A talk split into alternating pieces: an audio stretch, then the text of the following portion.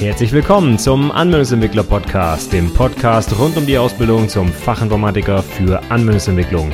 In dieser Episode geht es weiter mit dem Buchclub zum Handbuch für Fachinformatiker. Das Thema ist Datenbanken. Viel Spaß! Hallo und herzlich willkommen zur 78. Episode des Anwendungsentwickler Podcasts.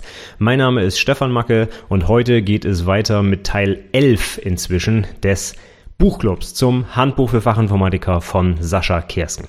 Und heute geht es um eines der zentralen Prüfungsthemen, sowohl in der schriftlichen als auch in der mündlichen Prüfung und auch in der Projektarbeit und so weiter. Eigentlich überall geht es immer wieder um Datenbanken. Und das ist das Kapitel 13 der aktuellen Auflage des Handbuchs für Fachinformatiker. Und deswegen machen wir doch heute mal direkt damit weiter. Es bleiben nur noch ein paar Kapitel über rund ums Thema Softwareentwicklung und heute wollen wir dann mal gucken, was es so an interessanten Inhalten um den Bereich Datenbanken gibt im Handbuch für Fachinformatiker. Das ist so ein bisschen aufgeteilt in ein paar Unterkapitel. Einige sehr spezifische Sachen zu MySQL sind da drin oder MySQL, je nachdem, wie man es aussprechen möchte. Aber auch was zu SQL und auch zu Datenbankmodellierung. Das sind so ein paar Grundlagen, die man unbedingt beherrschen muss, also die eigentlich jeder ITler, egal ob Fachinformatiker, Informatikkaufmann oder was auch immer, können muss. Und es kommt auch immer wieder in ganzheitlich zwei dran, also in dem allgemeinen Teil für alle ITler. Da sind ganz oft auch SQL-Aufgaben drin oder auch sogar ab und an mal Modellierungsaufgaben für Datenbanken. Also, gibt keine Ausrede, sich mit diesem Thema nicht auseinanderzusetzen, unbedingt angucken und was davon wirklich jetzt prüfungsrelevant ist aus dem Handbuch für Fachinformatiker, das schauen wir uns jetzt heute an. Bevor wir loslegen, noch ein kleiner Hinweis. Ich habe am Wochenende, dieses lange Wochenende zum äh, Tag der deutschen Einheit hier, habe ich ein bisschen was gemacht. Und zwar habe ich meine Word-Vorlage für die Projektdokumentation ein bisschen Nein, die habe ich eigentlich nicht überarbeitet und die habe ich als Vorlage genommen, um eine weitere Vorlage zu bauen und zwar für LibreOffice oder OpenOffice. Äh, müsste eigentlich mit beiden funktionieren. Ich habe das mit LibreOffice gemacht, denn ich habe schon mehrere Anfragen jetzt auch von Prüflingen bekommen, die die Vorlage gerne nutzen würden, aber nicht Microsoft Word benutzen können, dürfen, möchten, was auch immer und stattdessen LibreOffice nutzen. Und deswegen habe ich jetzt mal eine ODT-Datei draus gemacht und nicht einfach nur ein Copy-Paste und umbenannt, so nach dem Motto, sondern ich habe auch die ganzen Features von LibreOffice da eingebaut so dass es also wirklich auch so funktioniert, wie man es erwarten würde. Und äh, das Ganze habe ich jetzt zusammen mit der Word-Vorlage in ein Paket gepackt, sodass, wenn du die jetzt nutzen möchtest, die Vorlage, du dir einfach beide auf einmal runterladen kannst. Schau doch einfach mal vorbei unter dieperfekteprojektdokumentation.de. Da findest du ab sofort die Word-Vorlage und auch die LibreOffice-Vorlage. Ich muss sagen, hat mir sogar ein bisschen Spaß gemacht. Ich habe immer noch im Hinterkopf gehabt, LibreOffice ist so ein uralt Produkt mit Java-Oberfläche, was irgendwie gruselig, langsam ist und schlecht. Aber ist gar nicht so, ehrlich gesagt. Also ich bin äh, erstaunlich schnell reingekommen in die Arbeit mit LibreOffice und die Funktionalitäten sind eigentlich eins zu eins identisch zu denen in Word. Die Menüs sind jetzt nicht ganz so super schick und modern und hip, so wie es halt in Microsoft Office ist. In den neueren Versionen 2016 ist ja wirklich eine, eine wirklich schicke Oberfläche, muss man sagen. Da hinkt LibreOffice noch ein bisschen hinterher. Aber was die Funktionen angeht, super. Also es gibt sogar einige Sachen, die sind teilweise besser umgesetzt in LibreOffice. Insbesondere zum Beispiel das Literaturverzeichnis. Da kann man eine richtig schöne Datenbank dahinter legen und dementsprechend viel, viel besser damit arbeiten als mit diesem komischen XML-Konstrukt in Microsoft Word. Und ich habe äh, gedacht, also das ist ein ganz schön cooles Produkt geworden in. Das letzte Mal, dass ich mit LibreOffice gearbeitet habe, ist ein paar Jährchen her und in der Zwischenzeit hat sich da einiges getan. Also das Ding kann ich, muss ich sagen, wirklich weiterempfehlen. Funktioniert erstaunlich gut. Da kann man sich durchaus die paar Euro für Microsoft Office sparen und einfach LibreOffice nutzen.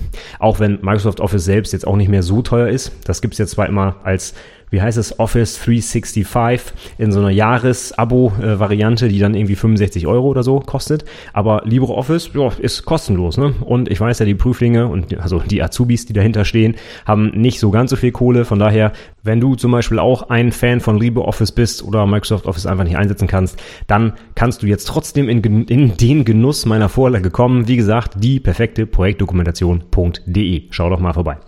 Gut, dann geht's jetzt los mit dem eigentlichen Inhalt, nämlich dem Buchclub. Also Kapitel 13 Datenbanken, darum geht's. Und es geht auch erstmal los mit einer ganz allgemeinen Einführung, was überhaupt eine Datenbank ist. Und das würde ich mir unbedingt für die Prüfung angucken. Denn man glaubt gar nicht, wie wenig Prüflinge tatsächlich mal erklären können, was überhaupt eine Datenbank ist und wofür die da ist und was die Vorteile sind. Wenn man es mal vergleicht, zum Beispiel mit einfach Text in einer Textdatei. Ja?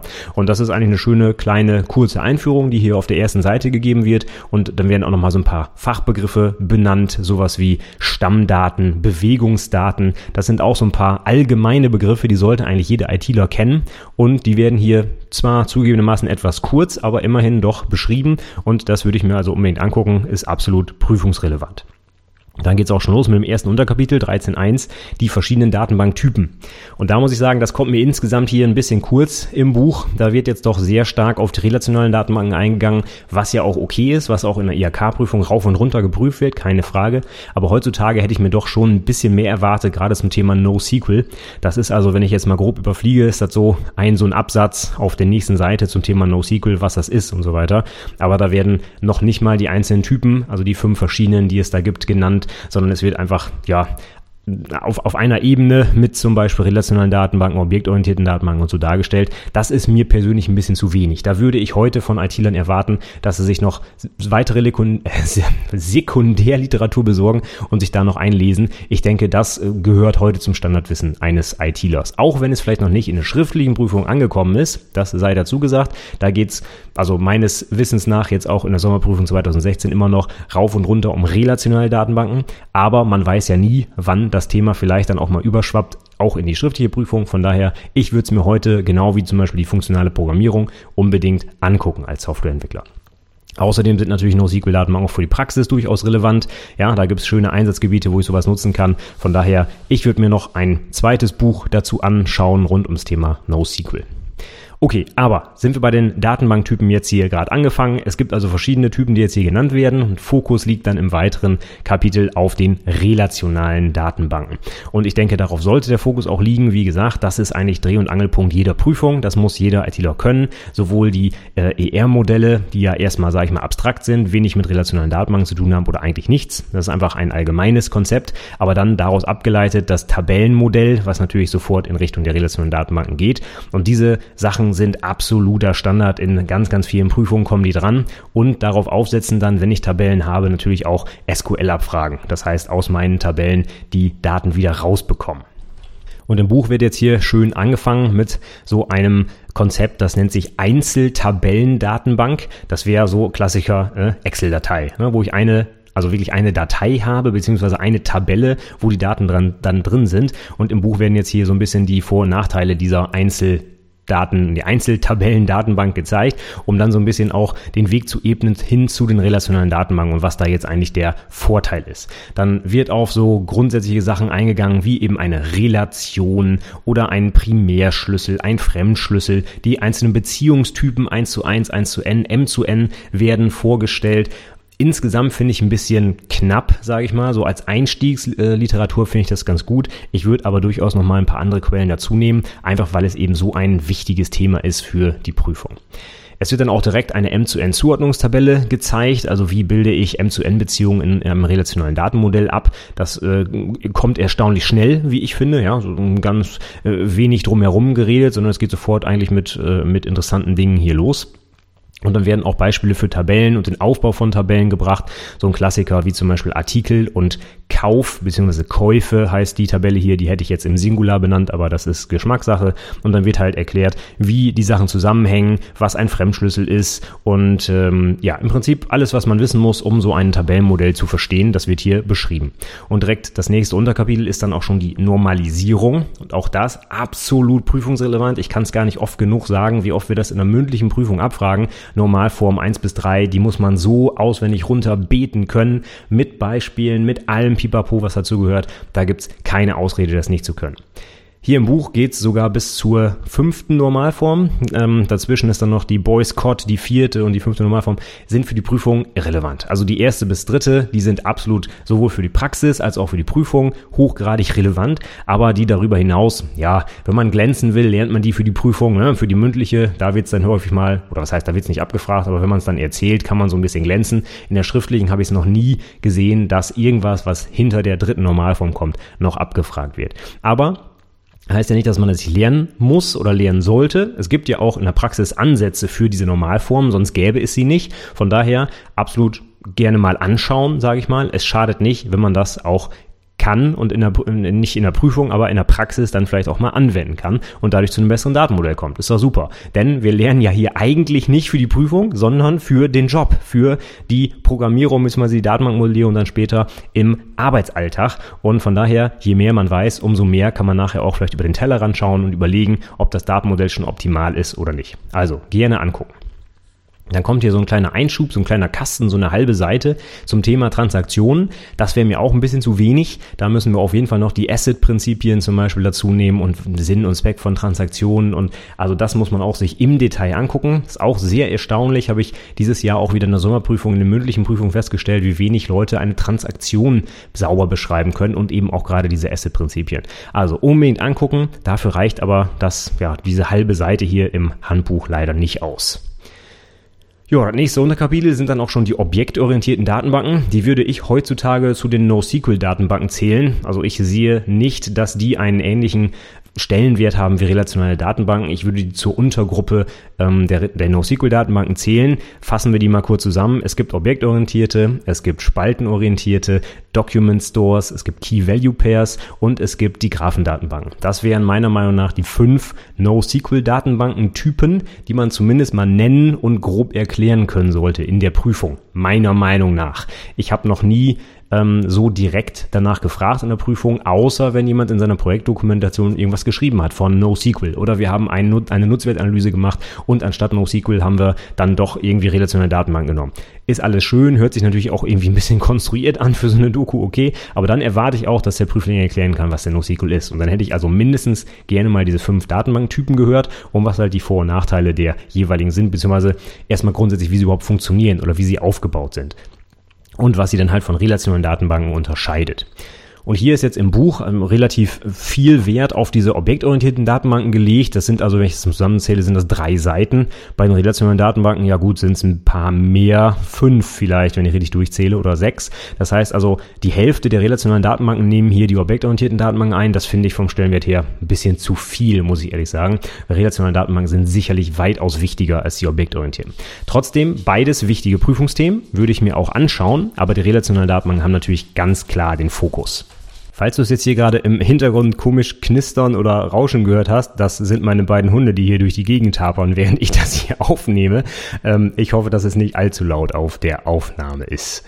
Nun denn, wir machen weiter. Also, relationale Datenbanken, objektorientierte Datenbanken abgehakt. Jetzt kommt das nächste Unterkapitel 13.2, MySQL, ein konkretes RDBMS. Übrigens MySQL oder MySQL, ne, wenn du irgendwo SQL hörst, das ist eigentlich so eine ich will nicht sagen umgangssprachlich, aber so eine schnelle Aussprache von SQL. Auf Deutsch geht das, ist das schon hakelig SQL, auf Englisch SQL. Das wollen die Amis oder so nicht so gern so aussprechen, deswegen nennen die meisten das SQL. Also SQL und SQL ist genau das gleiche, ist einfach nur eine andere Aussprache des Ganzen. Ich sage inzwischen auch öfter SQL, weil es einfach schneller geht als SQL, ja, aber ist Geschmackssache. Also, dieses Unterkapitel, meiner Meinung nach für die Praxis, ja, ganz nett, ne? wenn man wirklich mal MySQL irgendwo einrichten will, zum Beispiel in diesem Fall auf dem Linux-Server, das Ding installieren will, ist das sicherlich ganz interessant. Das nächste, der nächste Teil des Unterkapitels geht dann um die Installation auf Windows. Ja, ist schön, ist für die Prüfung allerdings hoffnungslos irrelevant. Also Produktspezifika, das habe ich schon öfter mal gesagt, werden in der Prüfung niemals abgefragt. Du musst also jetzt nicht zum Beispiel irgendeine konkrete Syntax oder irgendwelche Konfigurationseinstellungen oder sonst was von einem speziellen Datenbanksystem, also Oracle, DB2, MySQL, Postgres, weiß der Geier was drauf haben, sondern es geht immer um die allgemeinen Konzepte. Genauso wie bei Programmiersprachen niemals etwas zu Java abgefragt wird, weil halt eben nicht vorausgesetzt werden kann, dass jeder Prüfling Java kennt. Und genauso ist es bei den Datenbanken auch. Ich kann nicht davon ausgehen, dass jeder MySQL kennt, deswegen wird auch dazu nie was abgefragt, sondern eher halt zum Bereich SQL-Modellierung, halt so allgemeine Themen.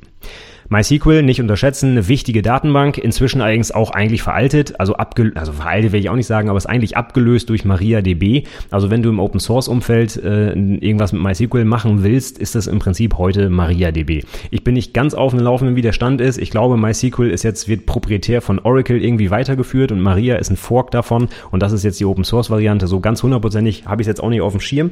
Aber wenn du zum Beispiel heute auf dem Debian Server oder so dir eine MySQL installieren willst, dann kommt von alleine schon die MariaDB MariaDB. Also irgendwie ist das umgestellt. Von daher würde ich heutzutage nicht mehr auf MySQL setzen, sondern auf MariaDB. Und wir haben tatsächlich auch bei uns im Unternehmen MariaDB im Einsatz. MySQL gibt es da nicht mehr. Gut, die genauen Hintergründe findest du sicherlich irgendwo im Internet, beziehungsweise ich packe nochmal was in die Shownotes, wenn ich da was finde. Ansonsten, ja, weiter geht's, denn das ist für die Prüfung sowieso irrelevant. Das nächste Kapitel wird jetzt wieder sehr, sehr wichtig, nämlich SQL-Abfragen. Das ist also wirklich absoluter, ja, absolute Kernkompetenz, die in der Prüfung abgefragt wird. Das würde ich mir also unbedingt angucken. Hier geht es auch ganz locker los, einem kleinen Einstieg mit dem Unterkapitel, wie man überhaupt Datenbanken anlegt und Tabellen erzeugt. Also alles, was zu welcher Untergruppe der SQL-Familie gehört ja, genau zur DDL, der Data Definition Language. Und dazu gehören solche Sachen wie zum Beispiel Create Table oder Alter Table oder Drop Table und so weiter. Also wenn es um die Struktur deiner Tabellen geht, das machst du damit. Und das wird hier im Beispiel gezeigt, auch mit ein paar Datentypen, wie man, ähm, wie die Syntax genau aussieht und welche Datentypen es überhaupt gibt und was man dann da eingeben kann und so weiter. Das wird hier eigentlich ganz schön erklärt. Insgesamt meiner Meinung nach immer noch ein bisschen kurz. Ich würde trotzdem immer noch weitere Literatur dazu ziehen, aber insgesamt gibt es, glaube ich, einen ganz guten Überblick und so das Wichtigste wird hier erstmal in dem Kapitel gezeigt. Und dann kommt direkt das nächste, nämlich die Auswahlabfragen heißt es hier, also die Select Statements. Und das ist nun das, was in der Prüfung rauf und runter abgefragt wird. Wenn ich so eine SQL-Aufgabe habe, dann sind eigentlich so gefühlte 80 bis 90 Prozent davon immer Select-Abfragen und der Rest, da ist dann vielleicht mal sowas dabei wie ein Insert oder ein Update oder vielleicht sogar mal ein Create-Table, habe ich auch schon mal gesehen, aber das meiste ist ganz sicher Select. Und da werden jetzt hier also auch die Grundlagen, sage ich mal, gelegt, also Distinct und die Reihenfolge, also mit Order by und ein Where und eine Aggregatsfunktion und so weiter, wird hier alles gezeigt. Auch die Joins werden vorgestellt, was auch sehr, sehr wichtig ist, was in fast jeder SQL-Aufgabe immer der Fall ist in den Prüfungen, weil du in den seltensten Fällen eigentlich von einer einzigen Tabelle was abfragst, sind eigentlich immer mehrere dabei. Also die Joins unbedingt angucken. Allerdings, es wird hier auch erklärt, ob was Inner- und Outer Join ist, aber mir persönlich reicht das nicht. Also es ist wirklich ein bisschen kurz und knapp hier zusammengefasst. Also ich sage immer so, für so einen Einstieg mal eben schnell drüber lesen, wenn ich das noch nie gehört habe, ist das toll. Aber um das richtig zu verstehen, richtig zu lernen, würde ich unbedingt noch mehr Literatur dazu nehmen und auf jeden Fall auch ein paar Aufgaben machen. Das reicht mir hier als Prüfungsvorbereitung definitiv nicht aus. Dann geht's weiter mit den Einfüge-, Lösch- und Änderungsabfragen, also Insert, Update und Delete Statements. Die sind natürlich auch sehr wichtig und passen dazu direkt im Anschluss auch die Transaktionen. Die werden hier nochmal vorgestellt. Ich hatte eben gesagt, die Asset-Prinzipien kamen vorne zu kurz. Ja, ist so. Die werden jetzt hier nachgeholt. Allerdings trotzdem immer noch sehr, sehr kurz und knapp. Auf einer halben Seite werden hier die Asset-Prinzipien beschrieben. Das würde mir nicht ausreichen. Du musst also in der Prüfung unbedingt erklären können, was es denn mit diesen einzelnen ACID-Teilen auf sich hat. Am besten mit einem Beispiel. Was passiert, wenn das nicht eingehalten ist und so weiter. Also unbedingt angucken. Ganz wichtiges Prüfungsthema.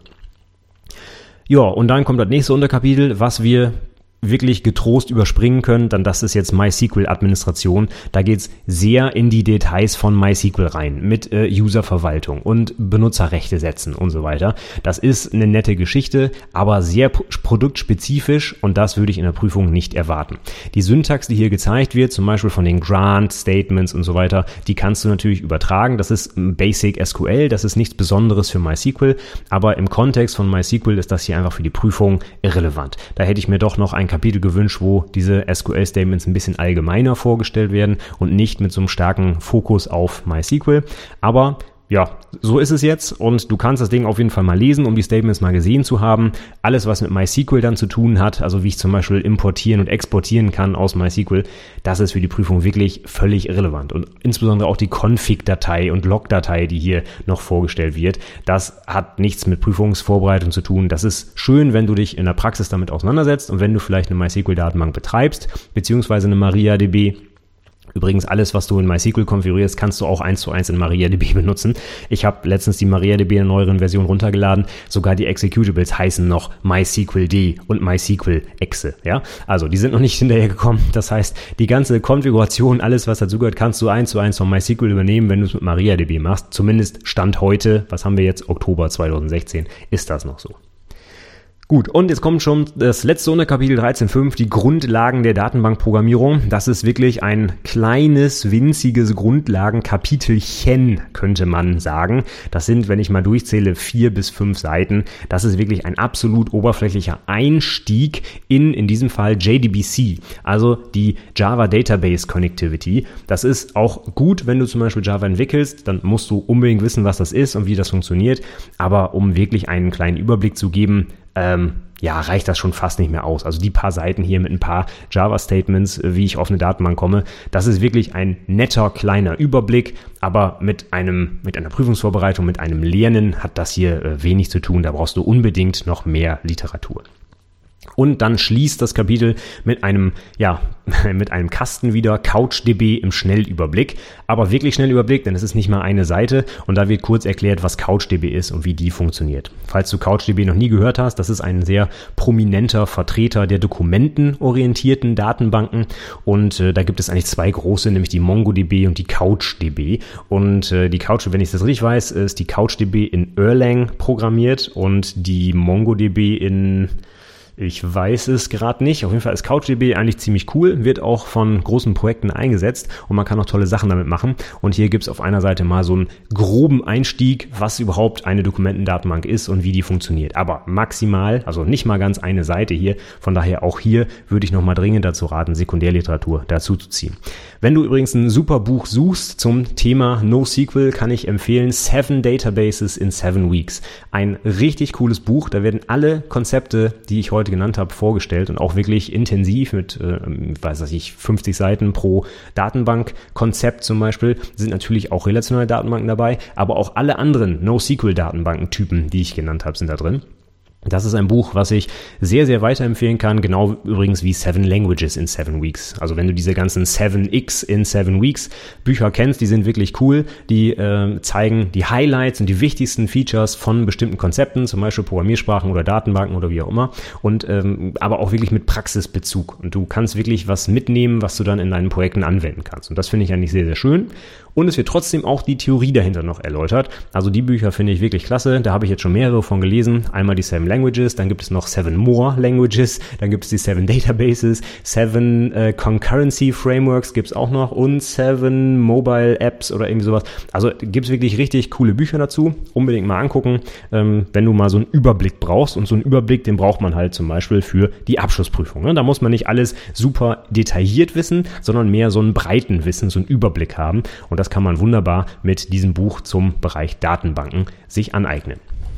So, damit wären wir auch schon durch mit dem Kapitel. Das war nämlich gar nicht so lang. Ich glaube, wie viel sind das? 50 Seiten ungefähr zum Thema Datenbanken.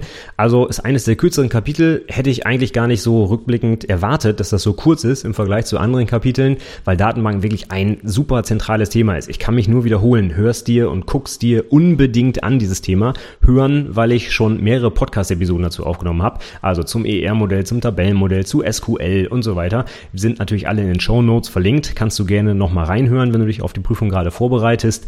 Ähm, Shownotes findest du wie immer unter anwendungsentwicklerpodcast.de slash 78 für die heutige 78. Episode. Und da packe ich natürlich auch noch die anderen Links rein zu allen möglichen anderen Artikeln zum Thema Datenbanken, die ich äh, geschrieben habe oder verlinkt habe. Und natürlich auch die Bücher, die ich erwähnt habe, die stelle ich da auch rein. Wenn du Interesse hast, dann schau doch mal rein. Falls du übrigens, davon gehe ich jetzt einfach mal aus, weil du gerade diesen Podcast hörst, irgendwie auch Interesse an Hörbüchern hast, was ich jetzt seit ein paar Monate, seit ein paar Monaten im Einsatz habe, ist Audible tatsächlich, diese Amazon-Tochter. Und äh, da gibt's so ein äh, cooles Probe, äh, Probe-Abo. Doch, es gibt auch ein richtiges Abo für 9,95 Euro im Monat. Kriegt man immer ein äh, Hörbuch kostenlos. Ich habe das jetzt ähm, in den letzten Monaten, wann, seit wann habe ich es jetzt? Ich glaube, seit drei, vier Monaten habe ich es und ich habe in der Zeit schon über 30 Hörbücher, glaube ich, jetzt durchgehört. Das ist also eine richtig coole Geschichte. Seit ich das habe, lese ich fast keine Bücher mehr, muss ich ehrlich sagen, weil das äh, so genial ist, irgendwie bei der Autofahrt oder wenn ich irgendwie im Haus äh, Staubsaugen muss oder ich weiß nicht, die Hunde bürsten oder keine Ahnung, da kann ich äh, die Hörbücher dabei hören.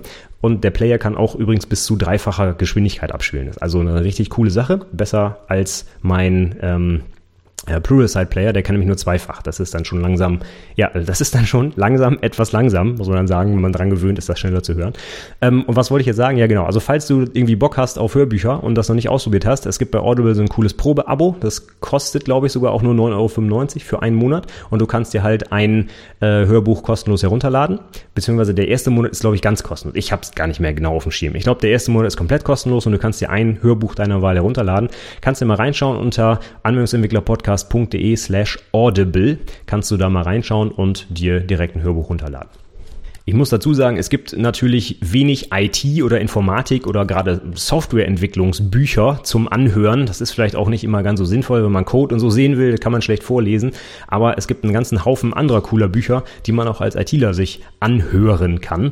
Und ähm, eines davon habe ich auch vor kurzem im Blog empfohlen als mein Link der Woche. Und zwar Deep Work von Cal Newport. Ich glaube, das waren ungefähr sieben Stunden. Das kann man also durchaus, ja, wenn man mal das Haus putzen muss, an einem Nachmittag durchhören auf Dreifachgeschwindigkeit. Ungefähr so habe ich es auch äh, durchgezogen, weil das war echt ein super cooles Buch mit äh, ganz viel Tipps, wie man so in einen Zustand kommt, wirklich tiefer Arbeit. Und ich habe passend dazu letztens auch mal was verlinkt, warum man Programmierer nicht bei der Arbeit stören sollte, also sie unterbrechen sollte. Nämlich, wenn ich einmal unterbrochen wurde bei der Arbeit, dann ist es super schwierig, wieder in den, ähm, den Zustand dieser produktiven Arbeit zurückzukehren. Das ist eigentlich ein unglaublicher Zeitverlust, den ich da habe. Ich glaube, bis zu 15 oder 20 Minuten, die ich verliere, nur wenn ich mal kurz abgelenkt bin, zum Beispiel durch ein Telefonat oder sowas.